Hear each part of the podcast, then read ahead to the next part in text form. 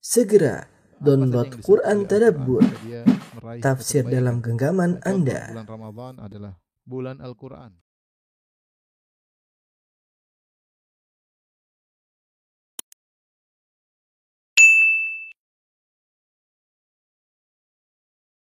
Bismillahirrahmanirrahim. Assalamualaikum warahmatullahi wabarakatuh. Alhamdulillahi ala ihsani wa syukru lahu ala taufiqihi wa amtinani. Wa asyhadu an la ilaha illallah wahdahu la syarika lahu. Ta'ziman li sya'nih wa asyhadu anna Muhammadan abduhu wa rasuluhu da'ila ridwanih. Allahumma salli alaihi wa ala alihi wa ashabihi wa ikhwanih. Hadirin dan hadirat yang dirahmati oleh Allah Subhanahu wa taala. Kita lanjutkan pembahasan kita dari kitab Al-Adabul Mufrad karya Imam Al-Bukhari rahimahullahu taala. Kita masuk pada bab yang kedua, bab birrul um. Bab tentang berbakti kepada ibu, kepada ibunda. Al-Imam Al-Bukhari berkata, kata Imam Al-Bukhari, qala haddatsana Abu Asim an Bahas bin Hakim an abihi an jaddihi qultu ya Rasulullah man abarru maka sahabat bertanya ya dari Amr bin Al-As radhiyallahu taala anhu ya Rasulullah eh, man abarru siapa yang aku eh, sahabat yaitu Muawiyah bin Haidah ya Muawiyah bin Haidah as-sahabi. Dia berkata ya Rasulullah man abarru siapa yang aku eh, berbuat berbakti kepadanya? Kata sahabat ini yaitu Muawiyah bin Haidah radhiyallahu anhu. Qala ummak, berbaktilah kepada ibumu. Qultu man abarru, siapa yang aku berbakti kepadanya, yang berbuat baik kepadanya? Qala ummak, kata Nabi SAW, ibumu. Qultu man abarru, pertanyaan ketiga, siapa yang aku berbakti kepadanya? Qala ummak, ibumu. Qultu man abarru, kata Muawiyah bin Haidah radhiyallahu anhu, dia bertanya untuk yang Keempat kalinya siapa yang aku berbakti kepadanya? Qala abaka thummal aqrab fal aqrab. Ayahmu kemudian yang lebih dekat ke kekerabatan kemudian yang lebih dekat kekerabatan. Hadis ini derajatnya eh, hasan selain diriwayatkan oleh Imam Bukhari dalam Adabul Mufrad diriwayatkan juga oleh Imam Ahmad dan juga Abu Daud dan juga Al Imam At-Tirmidzi. Eh, hadis ini membahas tentang berbakti kepada ibu ya. Dan berbakti kepada ibu ya antara ibu dan ayah ada khilaf di kalangan para ulama ya. Sebagian ulama atau jumhur ulama berpendapat bahwasanya berbakti kepada ibu lebih utama daripada berbakti kepada ayah. Bahkan mereka berkata berbakti kepada ibu eh, tiga kali lipat daripada bakti kepada ayah. Karena Rasulullah SAW ditanya dalam hadis ini, oleh sahabat Muawiyah bin Haidah radhiyallahu anhu, siapa yang aku bakti? Kata Nabi, ibumu. Pertanyaan kedua, ibumu. Pertanyaan ketiga juga ibumu, yang keempat baru ayahmu. Ini pendapat mayoritas ulama. Dan dalilnya sangat jelas di mana Nabi SAW mengedepankan ibu sampai eh, tiga kali, baru kemudian ayah yang yang keempat. Eh, ke- kemudian sisi kenapa berbakti kepada ibu tiga kali lipat dari ayah Allah menjelaskan karena ibu menjalani hal-hal yang tidak dialami oleh ayah. Dari sisi mengandung ya, ayah tidak ikut mengandung. Kemudian yang kedua dari sisi melahirkan, ayah tidak ikut melahirkan dan yang ketiga dari sisi menyusui. Bahwasanya ayah tidak ikut menyusui. Adapun tarbiyah, mentarbiah anak-anak maka ayah ikut serta dalam mentarbiah anak-anak. Makanya ketika Allah menyebutkan tentang perintah berbakti kepada orang tua Allah menyebutkan perkara ini. Kata Allah Subhanahu wa taala hamalathu ummuhu wahnan ala wahnin.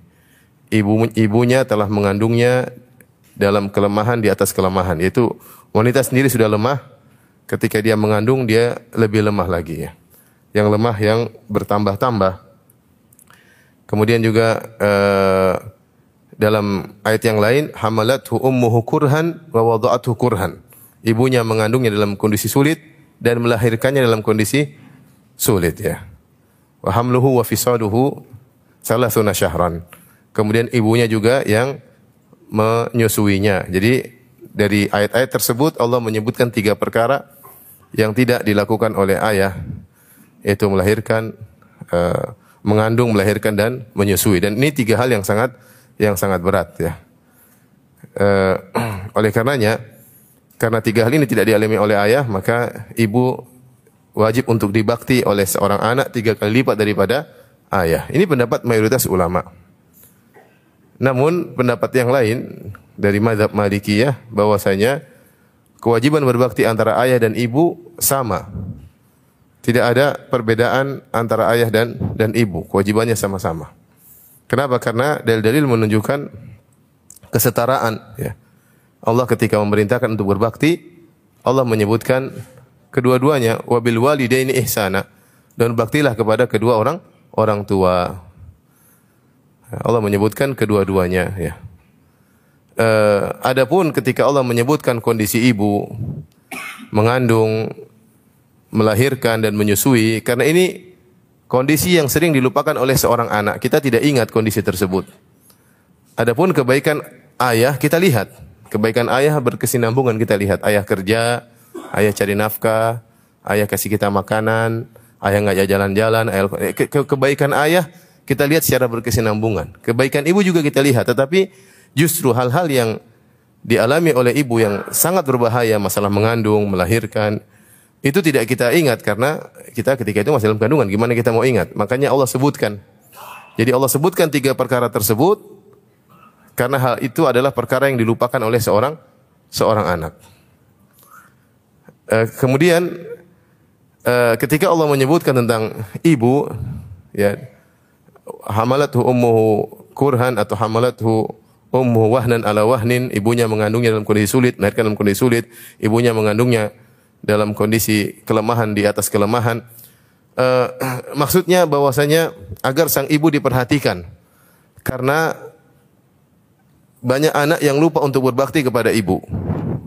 Sementara ibu lebih butuh untuk dibakti daripada ayah. Ayah seorang yang kuat. Seandainya anaknya tidak berbakti sama dia nggak ada masalah. Dia pergi cari nafkah, dia keluar ke sana kemari, dia kerja. Dia tidak perlu di rumah. Tapi yang sangat perlu untuk dibakti adalah ibu. Sementara anak-anak potensi untuk membangkang kepada ibu lebih besar daripada potensi membangkang kepada kepada ayah. Kalau sama ibunya dia bisa membangkang, dia bisa teriak, kalau terhadap ayah dia takut karena ayah kalau dibentak mungkin digampar sama sang ayah. Ya. Oleh karenanya, oleh karenanya Allah atau Nabi SAW ingatkan ibumu, ibumu, ibumu bukan maksudnya berbakti kepada ibu tiga lipat daripada ayah, tidak. Tetapi agar ibu jangan terlupakan karena apalagi di zaman dahulu perhatian terhadap wanita sangat apa namanya diacuhkan, tidak diperhatikan. Ya, sehingga sehingga Nabi menyebut ibu tiga kali agar di, diperhatikan. Ini pendapat madhab uh, Malikiyah ya. Sehingga mereka mengatakan bahwasanya bakti kepada ayah dan ibu sama saja ya, sama saja. Oleh karenanya ketika Rasulullah SAW menyebutkan tentang durhaka kata Nabi SAW, Inna Allah Inna Allah harama alaikum ukukal ummahat. Sungguhnya Allah mengharamkan atas kalian durhaka kepada ibu, durhaka kepada ibu. Bukan berarti durhaka kepada ayah boleh, enggak. Tapi kenapa disebutkan Rasulullah SAW tidak menyebutkan durhaka kepada ayah, Rasulullah mencukupkan untuk menyebutkan durhaka kepada ibu karena tadi potensi durhaka kepada ibu besar. Saya sendiri pernah bertemu dengan seorang wanita datang ke rumah dengan anaknya. Anaknya mungkin SMP. Dia bilang, Ustadz anak ini sering mukul saya. Subhanallah. Anaknya langsung membentak ibunya di depan saya. Artinya benar. Tapi kalau bapak nggak mungkin, dia nggak berani bentak apa? Bapaknya. Ya. Kemudian ibu ketika di masa tua ya apa namanya butuh dengan teman, butuh dengan perhatian anak-anak. Demikian juga ada dalil-dalil yang juga cenderung menunjukkan bakti kepada ayah lebih daripada ibu. Contohnya seperti hadis Rasulullah SAW mengatakan, Anta wa malu kali abik, sungguhnya ayahmu, eh, sungguhnya dirimu dan hartamu milik ayahmu. Sungguhnya dirimu dan hartamu milik apa? Ayahmu. Dan bukankah seorang ketika dia dilahirkan nasabnya kepada siapa? Pada ayahnya, pada ayahnya. Ya, kepada ayahnya. Makanya kalau kita lihat dari sisi dalil eh, sama-sama kuat ya. Jumhur ulama mengatakan bakti kepada ibu lebih daripada ayah tiga kali lipat. Pendapat Malikiyah mengatakan tidak sama saja. Saya lebih cenderung pada pendapat ke kedua. Apalagi saya seorang ayah ya. Kalau saya seorang seorang ayah. Uh, Adapun Rasulullah SAW mengkhususkan penyebutan ibu karena bakti kepada ibu sering terlupakan. Durhaka kepada ibu lebih besar, lebih sering terjadi daripada durhaka kepada ayah. Dan yang lebih butuh kepada bakti adalah ibu daripada apa? Ayah. Karena ayah mandiri, mudah. Ibu. Jadi saya ulangi, kenapa dikhususkan penyebutan ibu? Dalam ayat maupun dalam hadis-hadis Nabi, karena tiga hal. Di antaranya yang yang pertama bahwasanya bakti kepada ibu sering di, dilupakan. Kemudian durhaka kepada ibu lebih potensi lebih apa? Lebih besar. Ketiga kebutuhan ibu untuk dibakti lebih besar daripada kebutuhan ayah. Wallahu alam bisawab. Oleh karenanya ketika salah seorang ulama kalau tidak salah Imam Malik ditanya oleh seorang dia berkata ya, ya Imam Malik ayahku menyuruh aku untuk pergi ke Irak. Sementara ibuku memintaku untuk menemaninya. Apa yang harus aku lakukan? Untuk ayahnya menyuruh dia untuk bersafar ke Irak, meninggalkan tempat tinggalnya. Sementara ibunya minta ditemani. Siapa yang harus saya dahulukan? Pergi ke ayah, bersafar ke Irak atau bertahan di sini bersama ibu? Maka Imam Malik berkata, Ati abaka wala ta'si ummak. Taati ayahmu dan jangan bermaksiat kepada ibumu. Taat kepada ayahmu dan jangan membangkang ibumu. Terus bagaimana? Maka ada yang mengatakan caranya dia pergi ke Irak dengan membawa ibunya. Jadi tetap ditemani ibunya tersebut untuk dibawa ke ke Irak. Jadi Allah alam bisawab ikhwan dan akhwat yang Allah Subhanahu wa taala bahwasanya eh, bakti kepada ibu penting sebagaimana bakti kepada ayah juga juga penting ya. Hanya saja perhatian terhadap ibu lebih besar karena hal-hal tadi yang kita kita sebutkan ya. Kemudian Nabi SAW mengatakan, Abaka thumal akrab fal akrab. Ayahmu, kemudian yang kerabat terdekat, kemudian kerabat yang terdekat ya. Nah, dari sini kita tahu bahwasanya berbakti atau berbuat baik atau menyambung silaturahmi ada namanya skala prioritas. Ada skala prioritas. Kita tidak mungkin menyambung silaturahmi kepada seluruh kerabat kita. Tapi ada yang kita lebih utamakan daripada yang lainnya ya. Semakin dekat tali kekerabatan, semakin utama untuk kita sambung, semakin utama untuk kita baikin ya. Uh, jangan sampai kita terbalik skala prioritas, kita berbuat baik kepada orang jauh, bahkan tidak ada hubungan kekerabatan dengan kita ya. Uh, kemudian kita malah melupakan orang-orang terdekat kita. Oleh karenanya seorang ketika menyambung silaturahmi, dia melihat skala prioritas. Ring satu yang paling utama. Ring satu siapa saja sini sampaikan yaitu uh, adalah kerabat kita dari jalur ayah maupun ibu yang sekaligus mahram kita. Seandainya kita lelaki dan dia wanita maka tidak boleh menikah atau sebaliknya kita wanita dia lelaki maka tidak boleh menikah. Itulah ring satu dari kerabat. Siapa saja mereka yaitu adalah tentu ayah dan ibu yang paling utama kemudian kakek nenek dari ayah dan ibu, kemudian saudara-saudara ayah dan saudari-saudari ayah, yaitu paman dan tante dari sisi ayah, kemudian saudara-saudari ibu dan saudari-saudari ibu, yaitu om dan bibi dari sisi ibu. Kemudian tentunya kakak adik kita, jangan dilupakan. Kemudian ponakan-ponakan kita, itu ring satu. Eh, itu ring, ring satu. Saya ulangi, ring satu yang paling utama kita baikin dalam silaturahmi yang paling dekat kekerabatan dengan kita adalah ayah dan ibu tentunya.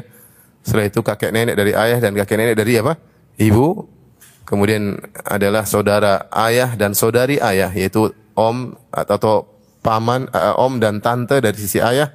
Kemudian saudara ibu dan saudari ibu yaitu paman dan bibi dari sisi ibu. Kemudian saudara-saudara kandung kita, saudara-saudara kandung kita dan juga uh, anak-anak kita tentunya dan juga ponakan-ponakan kita. Ponak ini ring satu yang lebih kita utamakan daripada eh, kerabat-kerabat yang yang lain.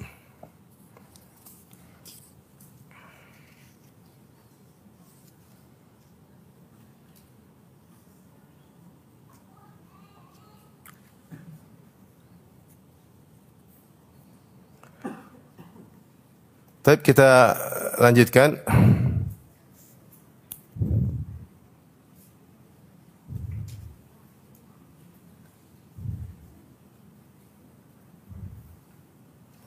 Hadis berikutnya.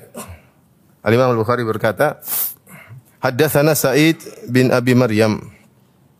Qala akhbarana Muhammad bin Ja'far bin Abi Kathir qala akhbarani Zaid bin Aslam an Atha bin Yasar an Ibni Abbas radhiyallahu ta'ala anhuma annahu atahu rajulun faqala. Dari Atha bin Yasar muridnya Ibnu Abbas dari Ibnu Abbas radhiyallahu anhuma Atha bin Yasar berkata bahwasanya ada seorang datang menemui Ibnu Abbas. Ibnu Abbas apa namanya ahli tafsir di kalangan para sahabat sahabat yang junior tapi sering dihadirkan oleh Umar bin Khattab untuk menghadiri perkumpulan orang-orang senior, para sahabat-sahabat senior. Kenapa? Karena ilmunya yang luas, ilmunya yang yang luas. Karena Rasulullah SAW pernah mendoakannya, Allahumma alimhu ta'wil, ya Allah ajarkanlah dia ilmu tafsir, wa faqihu fid din, ya Allah bikinlah dia, jadikanlah fakih dalam ilmu agama. Dengan doa Nabi SAW tersebut, Ibnu Abbas menjadi sahabat junior yang hebat, yang setara dengan sahabat-sahabat uh, senior. Makanya ketika ada pertemuan-pertemuan sahabat-sahabat senior, Umar menghadirkan Ibnu Abbas. Sampai sebagian sahabat senior merasa tidak enak. Kenapa? Karena Ibnu Abbas kok masih kecil dia dihadirkan. Ya. Sementara anak-anak mereka yang lain tidak dihadirkan. Tidaklah Umar menghadirkan Ibnu Abbas kecuali karena dia meskipun junior secara usia tetapi dia senior secara ilmu. Berkat dakwah Nabi berkat doa Nabi sallallahu alaihi wasallam. Kata Atha bin Yasar, annahu atahu rajulun. Ada seorang lelaki datang menemui Ibnu Abbas. Kemudian dia berkata, Faqala inni khatabtu imra'atan fa'abat an tankihani. Wahai Ibnu Abbas, aku berkhidbah melamar seorang wanita. Uh, kemudian dia enggan menikahiku. Eh, ingin menikah denganku. Jadi aku lamar dia, kemudian dia enggan untuk menikah denganku. Wa khatabaha ghairi, kemudian ada lelaki lain melamarnya. Fa ahabbat maka dia mau menikah dengan lelaki tersebut. Jadi lelaki ini lamarannya ditolak, ternyata lelaki lain ketika melamar diterima. Fagirtu alaiha, aku pun cemburu kepada wanita tersebut. Faqataltuha, maka aku bunuh wanita tersebut. Aku bunuh wanita tersebut. Fahal li min taubah? Apakah aku masih bisa bertaubat? Ya. Ini pertanyaannya. Lihat jawaban Ibnu Abbas. Ibnu Abbas berkata, Qala ummuka hayyah, ibu masih hidup. Apa jawab lelaki ini? La, sudah tidak, sudah sudah meninggal. Qala tub ila Allah wa taqarrab ilaihi mastata'ta. Bertobatlah kepada Allah dan dekatkanlah dirimu kepada Allah semampumu, semaksimal mungkin. Qala fadhahabtu. Maka orang itu pun pergi. Kata Atha bin Yasar, fadhahabtu fasa'altu Ibnu Abbas. Atha bin Yasar murid Ibnu Abbas berkata, aku pun pergi menuju Ibnu Abbas, aku bertanya kepadanya, "Lima sa'altahu an hayati hayati ummihi?" Wahai Ibnu Abbas, wahai sang guru, kenapa engkau bertanya kepada laki tersebut apakah ibunya masih hidup? Faqala maka apa jawaban Ibnu Abbas? Inni la a'lamu amalan aqraba ila Allah min birril walidah. Aku tidak mengetahui ada amal perbuatan yang lebih mendekatkan seorang kepada Allah seperti berbakti kepada ibu, seperti berbakti kepada ibu. Hadis ini adalah hadis yang sahih disahihkan oleh Syekh Al-Bani rahimahullahu taala. Uh, Ikhwan dan akhwat yang dirahmati Allah Subhanahu wa taala.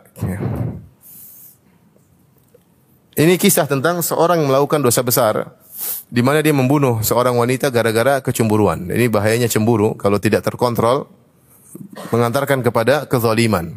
Kecemburuan apa pun jika tidak terkontrol mengantarkan kepada kezaliman dan banyak ya kecemburuan mengantarkan kepada kezaliman ya. Seperti apa? Seperti Qabil membunuh siapa?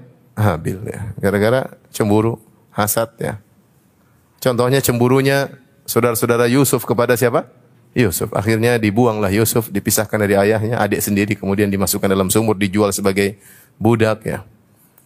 Di antaranya ini, ya, di antaranya lelaki ini karena dia cemburu kepada sang wanita, tidak ingin wanita tersebut dimiliki oleh lelaki lain, maka dia pun bunuh wanita tersebut. Wanita yang sangat dia cintai dia bunuh. Gara-gara tidak ingin dinikahi oleh lelaki lain. Ya. Maka ketika dia melakukan dosa besar, maka dia bertanya kepada Ibnu Abbas. Dia datang ke Ibnu Abbas karena tahu Ibnu Abbas adalah sahabat yang alim, seorang yang alim. Dan ini orang ini diberi taufik untuk bertanya kepada orang yang alim. Karena kalau tidak kalau salah ternyata datang kepada orang yang tidak alim, maka berbahaya. Ya. Seperti kisah pembunuh 100 nyawa di mana ketika dia sudah membunuh 99 nyawa, maka dia bertanya kepada orang yang ahli ibadah namun tidak alim. Maka dia berkata, aku telah membunuh 99 nyawa, apakah aku masih bisa diterima tobatnya? Kata orang yang ahli ibadah ini tapi tidak berilmu, berkata, tidak mungkin kau diterima tobatmu. Karena orang ini berfatwa dengan perasaan. Ya, masa orang seperti ini sudah bunuh 99 orang masih bisa diterima apa? Tobatnya. Dia fatwanya bukan pakai ilmu tapi pakai apa? Perasaan. Akhirnya pembunuh ini marah, akhirnya dibunuhlah orang tersebut. Jadi jadi 100 ya. Ya, makanya kalau mau berfoto lihat-lihat yang bertanya. akhirnya dia emosi dibunuh jadi 100 nyawa sempurna. Pas akhirnya tanya lagi sampai ketemu orang alim, ada orang alim ketika ketemu ditanya dia bilang bisa. Nah lihat bagaimana jawaban orang alim bisa, tapi kau jangan tinggal di sini, pergilah ke kampung lain. Kau harus meninggalkan masa lalumu, pergi kampung lain beribadahlah kepada orang-orang, eh, beribadahlah kepada Allah dengan orang-orang di situ. Akhirnya orang ini pun berangkat menuju kampung lain. Di tengah jalan kemudian dia meninggal dunia. Maka datanglah dua malaikat saling uh, berselisih. Satu malaikat adab, satu malaikat rahmat. Ini orang ini mau dibawa ke mana? Diazab atau diberi rahmat? Ya, akhirnya datanglah malaikat yang lain lagi untuk memutuskan ukurlah jarak antara orang ini dengan kampung sebelumnya dan kampung sesudahnya. Ternyata dia lebih dekat kepada kampung sesudahnya. Akhirnya dimasukkan dalam rahmat Allah Subhanahu wa taala. Ini karena dia bertanya kepada orang yang alim. Orang yang alim menjawab ya dengan ilmu bahkan memberi arahan. Bahkan memberi apa? Arahan, solusi. Solusinya kamu jangan tinggal di sini, harus pergi ke kampung yang yang lain. Nah, sama seperti orang ini, ketika dia telah membunuh seorang wanita, dia ketakutan, dia ingin bertobat. Maka alhamdulillah dia diberi taufik oleh Allah untuk bertemu dengan Ibnu Abbas, ya. Makanya Allah mengatakan fas'alu ahla dzikri in kuntum la ta'lamun. Bertanyalah kepada ahli dzikir yaitu ahli ilmu jika kalian tidak mengetahui. Pertanyaan jelas, hali min taubah. Apakah aku masih bisa bertaubat? Maka Ibnu Abbas yang dia tanya pertama kali kepada orang tersebut, "Ummu kahayyah, apakah ibu masih hidup?" Ya. Apakah ibu masih hidup? Maksudnya, kalau seandainya ibunya masih hidup, Ibnu Abbas suruh orang ini untuk berbakti kepada ibunya. Dengan harapan jika dia berbakti kepada ibunya, dosa-dosanya akan digugurkan oleh Allah Subhanahu wa taala. Karena jika seorang melakukan maksiat, ada dua hal yang bisa dia lakukan agar lebih terjamin tobatnya diterima. Yang pertama, dia bertobat dengan memenuhi persyaratan tobat, yaitu dia meninggalkan dosa tersebut, kemudian dia menyesali dan dia bertekad untuk tidak mengulangi. Kata Nabi SAW, an-nada an-nadamatu taubah, an-nadamu taubah. Menyesal adalah taubat. Jika seorang menyesal, menangis, meninggalkan maksiat yang dilakukan, dia bertobat, insya Allah diterima tobatnya. Terima tobatnya. Dengan syarat dia bertekad untuk tidak mengulangi lagi. Perkara yang kedua, untuk lebih mendukung tobatnya, dia melakukan banyak amal kebajikan. Dia melakukan amal banyak banyak amal kebajikan. Karena Allah berfirman, "Wa aqimis salata tarafayn nahari wa zulafan minal lail innal hasanati yudhibna sayyi'at." Dirikanlah salat ya. Uh, di dua hujung hari dan di malam hari. Kenapa kata Allah innal hasanati yudhibna sayyi'at? Karena kebaikan-kebaikan akan menghilangkan dosa dosa-dosa. Makanya para ulama menjelaskan dosa-dosa itu adalah ibarat seperti najis, sementara amal soleh ibarat seperti air yang bersih. Seperti air yang bersih. Kalau kita punya najis, kita bersihkan dengan air yang banyak, maka najis tersebut akan hilang. Najis tersebut akan akan hilang. Ya. Semakin banyak air yang kita miliki, semakin bersih najis najis tersebut. Makanya Allah berfirman, Innal hasanati yudhibna sayyiat. Sungguhnya dosa-dosa akan dihapuskan dengan kebaikan-kebaikan. Maka Ibnu Abbas mengarahkan pertama kali, kau punya ibu masih hidup enggak? Maksudnya apa? Kalau ibu masih hidup, berbaktilah kepada ibumu.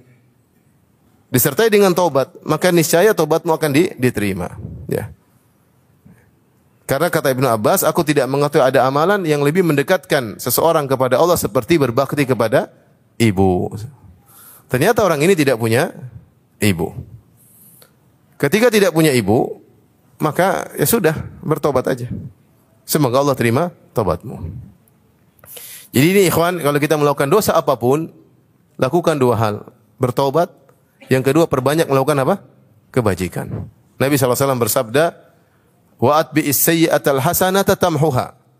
Kalau kau melakukan maksiat, maka sertakanlah dengan kebaikan, niscaya kebaikan itu akan menghapuskan maksiat yang kau lakukan. Ini pembahasan panjang di kalangan para para ulama. Kalau kita misalnya maksiat dengan pandangan, kita melihat hal yang haram, maka gunakan mata kita untuk melihat yang baik dengan melihat Al-Qur'an, dengan baca Al-Qur'an. Ya, misalnya ya. Kalau ada uang kita gunakan yang haram, maka segera kita gunakan banyak uang kita untuk perkara yang yang baik ya, seperti itu. Sehingga keburukan-keburukan bisa ditutup dengan kebaikan-kebaikan. Uh, Ikhwan dan akhwat yang rahmati Allah Subhanahu wa taala, kasus seperti ini juga pernah terjadi juga uh, ketika ada seorang wanita melakukan praktek sihir, kemudian dia bertobat dan dia datang kepada Ibnu Abbas radhiyallahu taala anhuma. Kisah wanita yang belajar sihir ini disebutkan oleh Ibnu Katsir dalam tafsirnya dalam tafsir surat Al-Baqarah ayat 102, "Wattaba'u ma tatul syayatinu ala mulki Sulaiman." dan juga disebutkan oleh Ibnu Jarir atau Bari dalam tafsirnya. Ya. Uh, saya bacakan ya. Kata Aisyah radhiyallahu taala anha, "Qadimat alayya imra'atun min ahli daumatil jandal." Atau dumatil jandal. Ja'at tabtaqi Rasulullah sallallahu alaihi wasallam ba'da mautihi. Hadatha dzalik tas'aluhu an asya'a dakhalat fihi min amri sihir wa lam ta'mal bihi. Kata Aisyah radhiyallahu anha, ada seorang wanita datang kepadaku dari da daerah Dumatul Jandal. Dia bertanya untuk mencari Rasulullah. Dia ingin ketemu Rasulullah sallallahu alaihi wasallam, ingin bertanya. Tetapi Rasulullah SAW sudah meninggal dunia. Dia ingin bertanya tentang perkara ya uh, sihir yang dia masuk dalam urusan sihir tersebut. Namun dia belum terapkan. Dia baru belajar namun dia belum terapkan. Aisyah berkata kepada Urwah, ponakannya, Ya abna ukhti, fara'aituha tabki hina lam tajid Rasulullah sallallahu alaihi wasallam. Fayashfiha. Fakana tabki hatta inni la arhamuha. Wa taqul inni akhafu an akuna qad halaktu. Kata kata Aisyah kepada Urwah, jadi Aisyah punya ponakan-ponakan di antaranya Abdullah bin Zubair dan Urwah bin Zubair. Anak-anaknya Zubair bin Awam. Zubair bin Awam punya istri Asma binti Abu Bakar. Asma binti Abi Bakar. Asma binti Abi Bakar saudarinya siapa? Aisyah. Di antara pernikahan Zubair dengan Asma dua punya dua orang anak. Pertama Abdullah bin Zubair adalah seorang sahabat dan adiknya Urwah bin Zubair bukan sahabat. Urwah bin Zubair bukan sahabat. Dan banyak hadis-hadis diriwayatkan oleh Abdullah bin Zubair dari Aisyah yaitu dari ponakan dari tantenya, dari bibinya, demikian juga dari Urwah dari bibinya Aisyah. Dalam hadis ini Aisyah berkata kepada ponakannya, "Wahai ibna ukhti, wahai putra saudariku, aku melihat wanita tersebut ketika tidak bertemu dengan Nabi, dia pun menangis. Dia pun menangis. Sampai aku kasihan sama dia. Dan wanita ini berkata, "Ini akhafu an akuna qad halaktu." Aku khawatir aku telah binasa. Kenapa? Ya. Dia cerita sebab sebab dia uh, takut binasa. Kata dia, "Saya punya suami dan suami saya pergi tidak pulang-pulang." Maka ada seorang nenek tua datang menemuiku. Lalu aku keluh kesahkan kondisi suamiku yang tidak pulang-pulang. Ya, maka wanita tua ini berkata, "In fa'alti ma amuruki bihi fa'aj'alhu ya'tik." Kalau kau melakukan apa yang aku perintahkan padamu wahai sang wanita kata nenek tua ini, aku akan jadikan suamimu datang. Ini karena cintanya kepada apa? Suami. Sebagian wanita karena cinta sama suami dia melakukan apa saja ya. Falamma kana al-lail ja'atni bikalbain aswadain. Farakibtu ahaduhuma wa rakibt farakibat ahaduhuma wa rakibtul akhara. Ketika tiba malam hari, oke, okay, apa yang harus aku lakukan? Datanglah wanita tersebut tua tadi dengan dua anjing hitam yang besar. Maka dia pun naik salah satu seekor anjing hitam, aku pun naik satunya. Ya. Kemudian tiba-tiba kami sudah tiba di Babil di negeri Irak. Ya. Kemudian tiba-tiba ada birajulain mu'allaqain bi arjulihima. Tiba-tiba kami bertemu dengan dua orang yang sedang tergantung di atas dua kakinya. Kemudian keduanya berkata, "Maja abiki?" Apa yang membuatmu datang kemari? Maka aku berkata, "Nata'allama sihir." Kami ingin belajar apa? Sihir. Maka kedua orang ini berkata, "Inna nahnu fitnatun fala takfuri farji'i." Sungguhnya kami ini hanyalah ujian. Janganlah kau kufur dengan belajar sihir. Pulanglah. Fa abaitu, namun aku enggan, aku enggak mau pulang. Wa qultu la, aku enggak mau pulang. Kenapa saking sayangnya kepada suaminya? Ingin suaminya apa? Balik. Qala akhirnya dua orang tadi berkata, "Fadhhabi ila dzalika tanur fabuli fihi." Kalau gitu pergilah engkau ke tanur, ke tungkul di situ dan kencinglah di situ. Fadhahabtu fafazi'tu wa lam af'al. Aku pun pergi ke tanur tadi dan aku takut akhirnya aku tidak kencing. Faraja'tu ilaihima faqala. Kemudian aku kembali kepada kedua orang tadi yang tergantung di kaki mereka, bergantung di apa? di kaki mereka. Faqala afa'alti? Apakah kau sudah melakukannya? Fakultu na'am. Aku berkata, iya aku sudah kencing di tanur tadi, di tungku tadi. Faqala hal ra'aiti syai'an? Maka mereka berdua bertanya, apa kau melihat sesuatu? Fakultu lam aru syai'an. Aku tidak melihat sesuatu. Faqala lam taf'ali. Kalau gitu kau belum melakukannya. Irji'i ila biladik wala takfuri. Kemudian mereka berkata, baliklah ke kampungmu dan jangan kau kufur. Fa'abaitu, aku tidak mau pulang. Tidak mau pulang. Kalau gitu, idhabi, pergi lagi ke tanur tadi.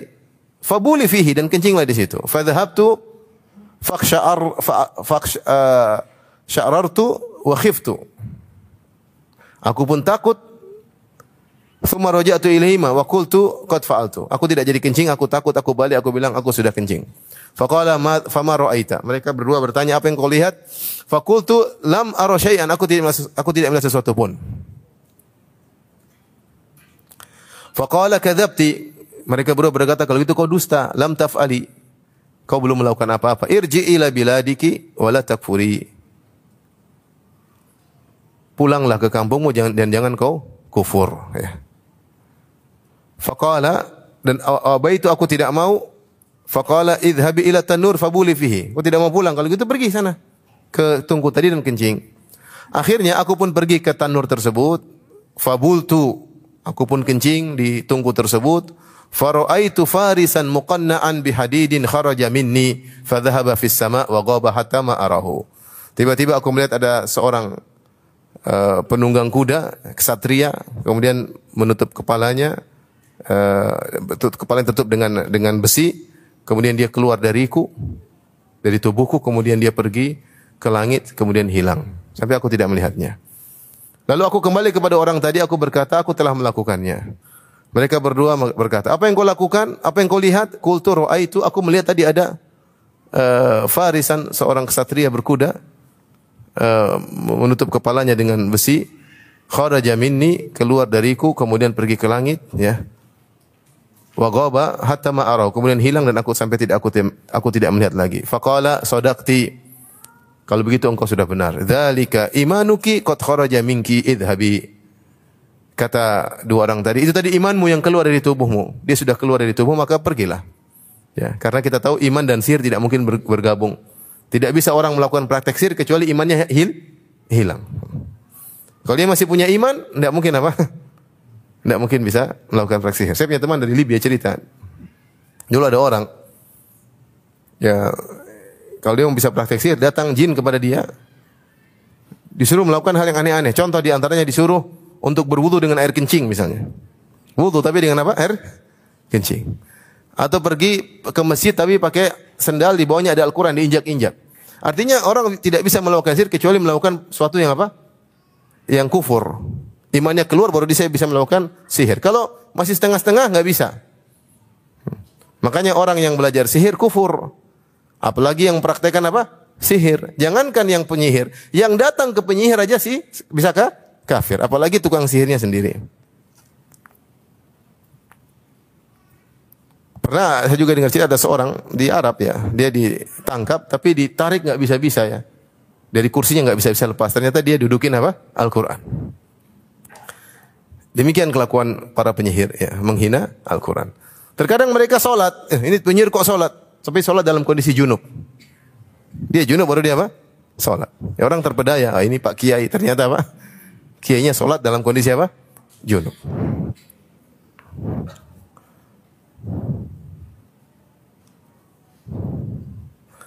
Kemudian fakultu lil mar'ah. Dua orang tadi mengatakan pergi. Pulang. Kau sudah sudah jagoan intinya sudah bisa praktik sihir. Fakultu lil mar'ah aku berkata kepada orang tua, nenek tua tadi yang antar aku, "Wallahi ma alamu syai'an wa ma qala li syai'an." Aku tidak tahu apa-apa, tidak punya ilmu apa-apa dan dia tidak orang dua tadi tidak menga- mengatakan sesuatu kepadaku. Faqalat bala lam turidi syai'an illa kana. Kata nenek tua ini, justru kau sekarang jagoan. Tidaklah kau ingin menghendaki sesuatu kecuali terjadi. Khudhi hadzal qamah fadhuri fabadartu wa qultu itla'i Fatla'at وقلت qultu ihqali fa قلت افركي qultu afruki fa afrakat thumma qultu aibisi fa aibasat thumma qultu ithani fa athanat thumma fa. Kata nenek tua tadi, coba ambil ini biji gandum, coba perintahkan. Dan tanamlah. Ketika aku letakkan, aku bilang, bertunaslah engkau, maka keluar tunasnya.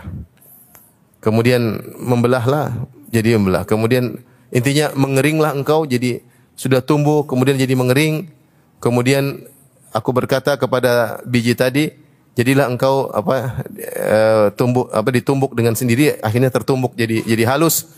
Aku mengatakan berubahlah jadi roti maka jadi jadi roti. Tatkala aku melihat apa yang aku kehendaki pasti terjadi, maka aku pun menyesal. Berarti aku sudah ahli apa? Sihir. Dan dia belum sempat menyihir suaminya agar balik. Tapi dia sudah menyesal.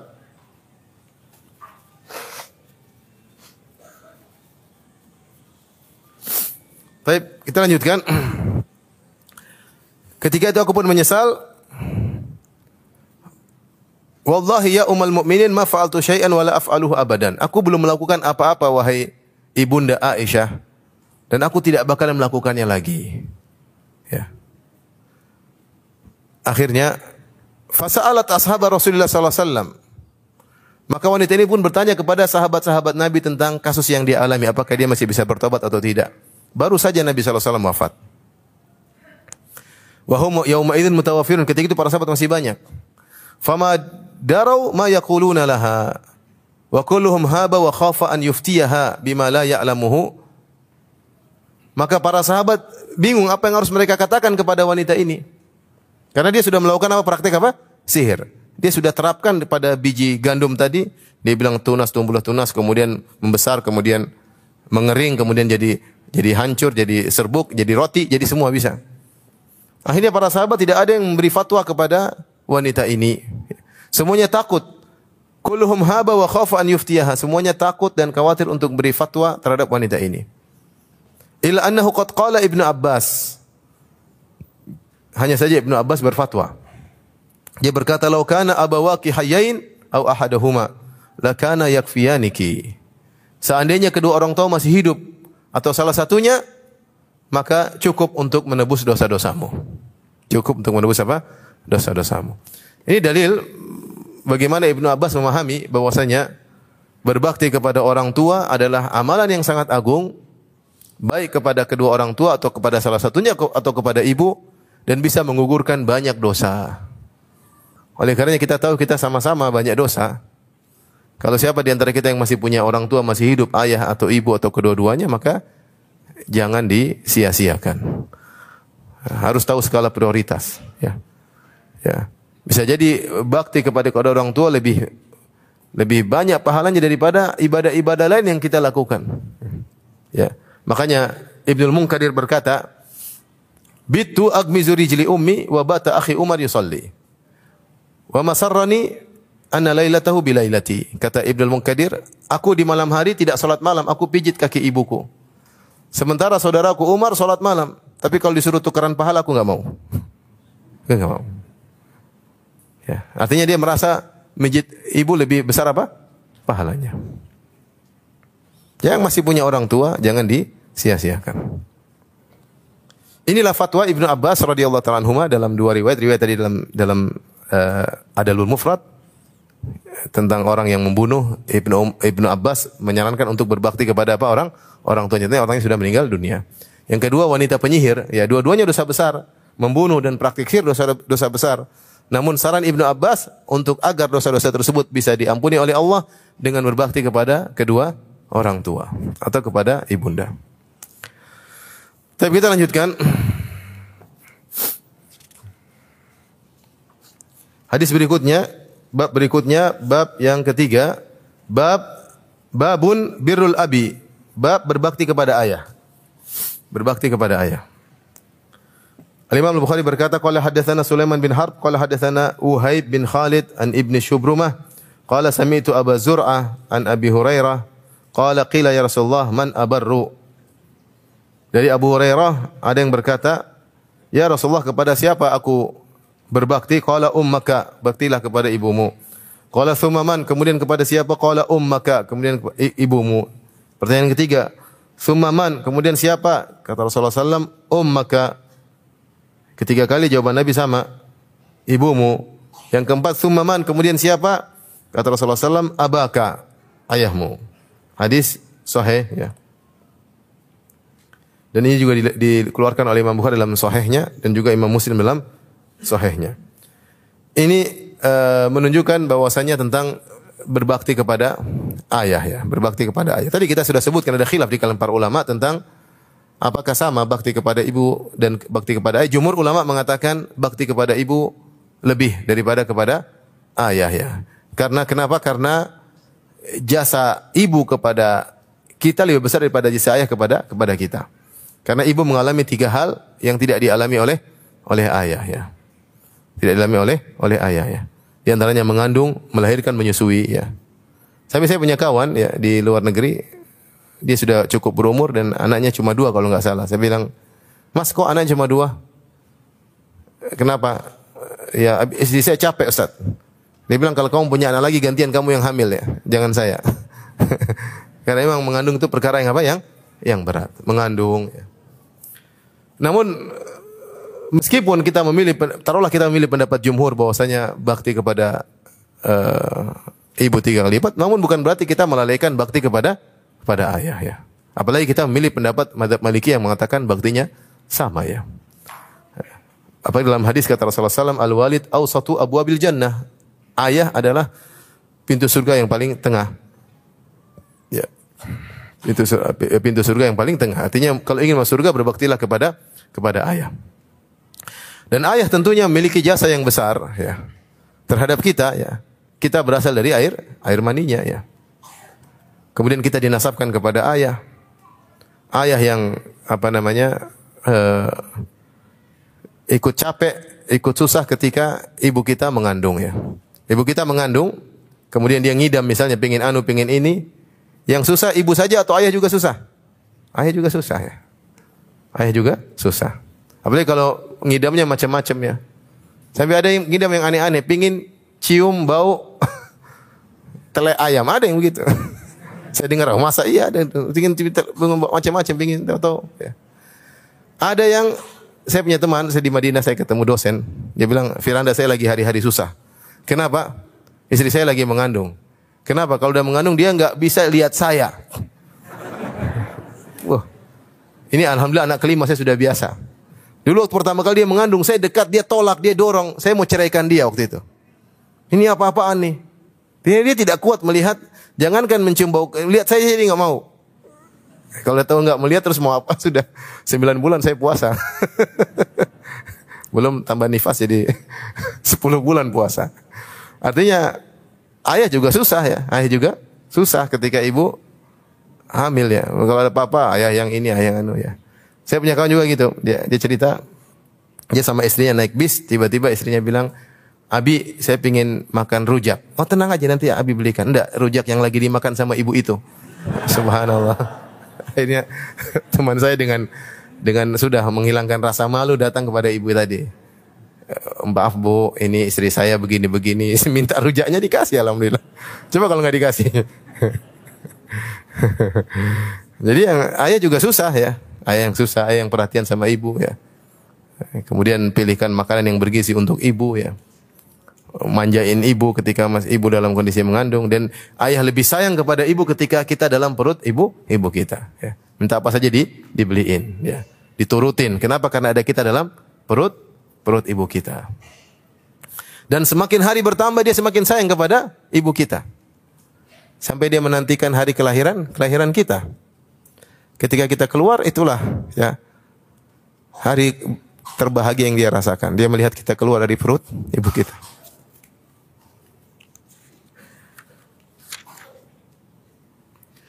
Taib, jadi ikhwan dan akhwat yang rahmati Allah Subhanahu wa taala, eh, bakti kepada ibu penting dan bakti kepada ayah juga sangat penting. Maka jangan dilalaikan salah satunya ya. Dua-duanya kita harus bakti kepada mereka berdua.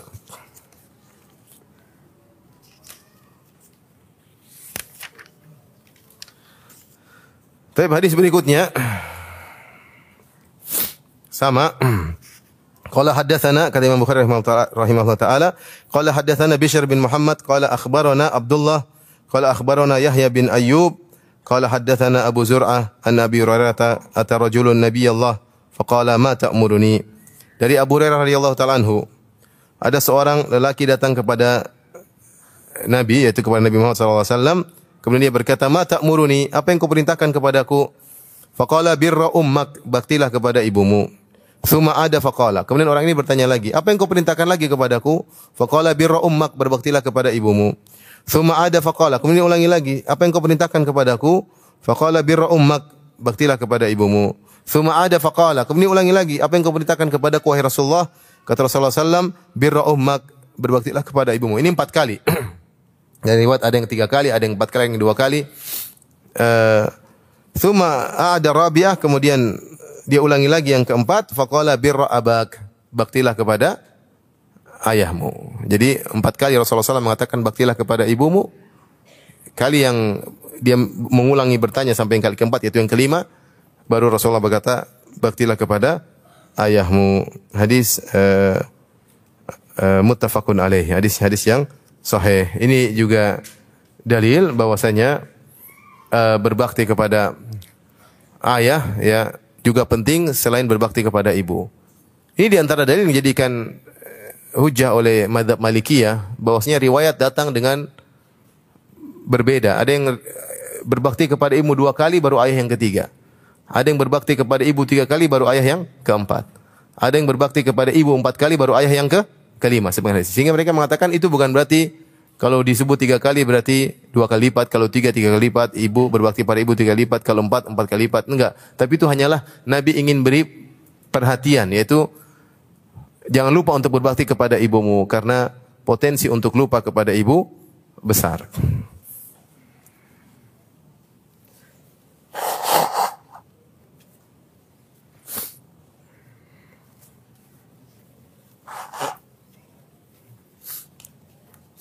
Kita lanjutkan babun birru walidayhi wa in zalama. Bab berbakti kepada kedua orang tua meskipun kedua orang tua zalim. Meskipun kedua orang tua zalim. Qala haddatsana Hajjaj qala haddatsana Hammad wa huwa ibnu Salamah an Sulaiman At-Taimi an Sa'id Al-Qaisi an Ibni Abbas. Dari Sa'id Al-Qaisi dari Ibnu Abbas Beliau berkata, "Ma min muslimin lahu walidan." Tidaklah seorang muslim memiliki dua orang tua. Muslimani, dua orang tua muslim, yusbihu ilaihima muhtasiban. Dan ketika di pagi hari dia sudah mengharapkan pahala muhtasiban. Dalam sebagian riwayat kata Syekh Albani rahimahullah taala muhsinan. Sejak di pagi hari dia sudah berbuat ihsan kepada kedua orang tuanya. Illa fatahallahu babaini yakni minal jannah. Kecuali Allah akan bukakan bagi dia dua pintu yaitu pintu surga. Wa in kana wahidun fawahidun. Kalau tinggal satu orang, maka Allah bukakan bagi dia satu pintu surga. Kalau dua berarti dua pintu surga. Wa in aqdhaba ahaduhuma lam yardallahu anhu hatta yarda anhu.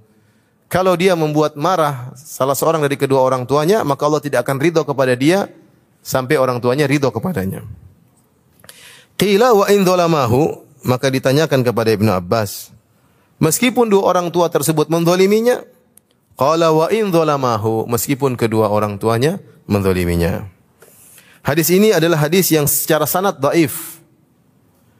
Karena ada rawi yang namanya Said Al-Qaisi, tadi Said Al-Qaisi an Ibnu Abbas. Said Al-Qaisi menurut Ibnu Hajar, Ibnu Hajar rahimahullah taala dalam Takribut Tahdzib adalah makbul, makbul yaitu tidak diterima riwayatnya. Tetapi secara makna ya hadis ini ya Benar ya, secara mana hadisnya benar? Karena berbakti kepada orang tua tidak disyaratkan kedua orang tua adalah orang tua yang baik. Bahkan jangankan zalim, bahkan kafir. Sebagaimana dalam Al-Qur'an, "Wa in jahadaka 'ala an tusyrika bi ma laysa laka bi ilmun, fala tuti'huma wa sahibuhuma fid dunya ma'rufa." Jika kedua orang tuamu memaksamu untuk berbuat syirik yang kau tidak punya ilmu tentangnya, maka janganlah taat kepada kedua orang tuamu. Ini orang tua bukan zalim lagi, kafir, kemudian maksa untuk apa? Kafir. Tetapi kata Allah wasahibuhuma fid dunya ma'rufa. Pergaulilah keduanya di dunia secara baik ya. Artinya orang tua kafir saja kita wajib berbakti kepadanya apalagi hanya sekedar zalim. Dan kita sering ditanya, Ustaz orang tua saya sejak kecil saya ditinggalkan oleh ayah saya. Ustaz ibu saya buang saya, ibu saya pergi entah ke mana misalnya. Ustaz orang ibu ayah saya dulu sering menzalimi kita. Ayah saya ngambil, jangankan dia zalim, dia kafir saja kita wajib ber, berbakti. Kalau dia berbuat zalim, kita berusaha untuk menghindar dari kezalimannya. Tapi taruhlah kita tidak bisa menghindar, tetap wajib berbakti kepada kedua orang tua. Karena ini pahalanya sangat besar. Siapa yang masih hidup kedua orang tuanya, ini dia berbakti kepada keduanya, maka akan dibukakan pintu surga oleh Allah Subhanahu wa taala. Uh, di sini Syekh Abdul Razak uh, hafizahullah taala menyebutkan faedah Beliau berkata, Yaqulu Syekh Albani rahimahullah ta'ala, Kada fil asal, demikian dalam asal manuskrip kitab Al-Adabul Mufrad, di mana Ibnu Abbas berkata, eh, Ma min muslim lahu walidani muslimani yusbihu ilaihima muhtasiban. Tidaklah seorang muslim memiliki dua orang tua yang muslim yang di pagi hari dia sudah mengharap pahala dari keduanya. Muhtasiban yaitu berharap pahala berbakti kepada keduanya dengan berharap pahala. Uh, kemudian kata Syekh Albani demikianlah di manuskrip wala Allah sawab bisa jadi yang benar adalah yuhsinu ilaihima muhtasiban. Ada kata yuhsinu yaitu sejak pagi hari dia berbakti, berbuat baik kepada kedua orang tuanya dengan berharap pahala dari Allah. Waqad waqaftu ala hadzal athar fi kitabil birr wasilah li Ibnu al-Jauzi wa lafdhuhu indahu yusbihu ilaihima muhsinan. Ya. Kata kemudian kata Syekh Abdul Razak, aku telah meriksa dalam kitab Al-Bir Wasilah karya Ibnu Jauzi dan lafalnya yusbihu ilaihima muhsinan. Sejak pagi hari sudah berbuat baik kepada kedua orang tuanya. Lafal ini penting kata Syekh Abdul Razak hafizahullah taala. Artinya seorang ketika di pagi hari sudah pertama yang dia pikirkan bagaimana berbakti kepada kedua orang tuanya. Jadi dia sejak awal bangun tidur sudah pikir apa yang saya lakukan sama kedua orang orang tua. Berbuat baik kepada mereka minimal dengan telepon, minimal dengan menyapa, ya. Karena dia tahu bahwasanya berbakti kepada orang tua pahalanya sangat besar. Kalau dia berbakti kepada orang tua, Allah akan bawakan pintu surga ke rumahnya. Tinggal dia masuk. Ya. Tinggal dia buka pintu surga tersebut. Ya. Jadi wa yusbihu ilaihima muhsinan. Sejak pagi hari dia sudah berbuat ihsan kepada kedua orang tuanya. Ini menunjukkan skala prioritas yang harus kita perhatikan kalau kita masih punya orang tua, jangan tunda-tunda berbakti kepada orang orang tua. Pagi hari kita sudah baik sama mereka, mau telepon kayak mau apa kayak ngantar kue kayak apa kayak sejak pagi kita lakukan kebaikan. Ya, sebelum yang yang lain-lainnya karena dengan berbakti kepada orang tua di pagi hari kita akan diberkahi oleh Allah Subhanahu wa taala bahkan dibukakan pintu surga bagi bagi kita. Ya. Dan sini yang penting meskipun kedua orang tua zalim, meskipun kedua orang tua zalim, maka tetap wajib bagi kita untuk berbakti kepada mereka berdua dengan memuliakan mereka, mengagungkan mereka dengan berkhidmah kepada mereka berdua semaksimal mungkin yang bisa kita lakukan. Ya, karena berbakti kepada orang tua lebih afdal daripada jihad fi sabilillah. Tapi ini saja mungkin yang saya sampaikan pada kesempatan kali ini. Tapi demikian saja wabillahi taufiq hidayah. Assalamualaikum warahmatullahi wabarakatuh.